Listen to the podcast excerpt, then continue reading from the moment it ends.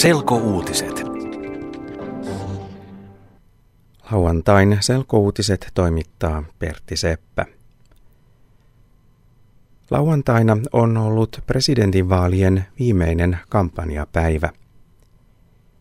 Presidenttiehdokkaat Pekka Haavisto ja Sauli Niinistö ovat tavanneet äänestäjiä eri vaalitilaisuuksissa.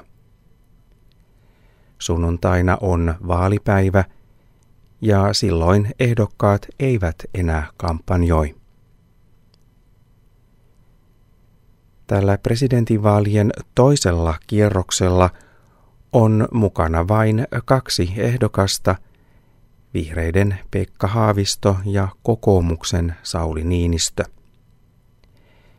He saivat eniten ääniä vaalien ensimmäisellä kierroksella kaksi viikkoa sitten. Presidentinvaalien äänestyspaikat aukeavat sunnuntai-aamuna kello yhdeksän ja ne ovat auki kello 20 asti. Ylen radiokanavat ja televisiokanavat kertovat vaalien tuloksesta sunnuntai-iltana. Sunnuntai-illan selkouutiset kuullaan Radio Suomessa vaalien takia vasta kello 23.03. Syyrian väkivaltaisuuksissa on kuollut paljon ihmisiä. Väkivaltaisuudet alkoivat perjantai-iltana. Brittitaustainen ihmisoikeusjärjestö kertoo, että kuolleita on yli 200. Järjestön tietojen mukaan ihmisiä kuoli – kun Syyrian armeija hyökkäsi kapinallisia vastaan Homsin kaupungissa. Järjestön tiedot kertovat, että myös naisia ja lapsia kuoli hyökkäyksessä. Syyrian hallitus sanoo, että järjestön tiedot eivät ole totta. Syyrian kapinalliset haluavat, että presidentti Bashar al-Assad eroaa. Mielenosoitukset presidenttiä vastaan alkoivat Syyriassa jo melkein vuosi sitten.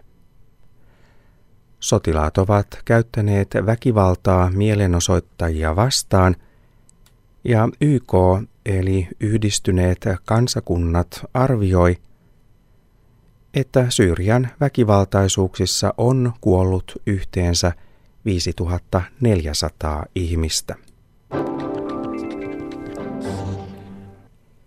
Venäjällä on ollut suuria mielenosoituksia. Moskovassa kaduilla oli jopa yli 100 000 ihmistä. Mielenosoituksiin tuli paljon ihmisiä – vaikka Venäjällä on kova pakkanen. Moskovan kaduilla oli paljon pääministeri Vladimir Putinin vastustajia, jotka osoittivat mieltään Putinia vastaan. Mielenosoittajat ovat sitä mieltä, että Venäjän parlamenttivaalit joulukuussa eivät olleet rehelliset. Myös suuri joukko Putinin kannattajia osoitti mieltään Putinin puolesta Moskovassa. Tämän talven uusi pakkasennätys on 40,3 pakkasastetta. Pakkasennätys mitattiin Kuusamossa, Pohjois-Suomessa.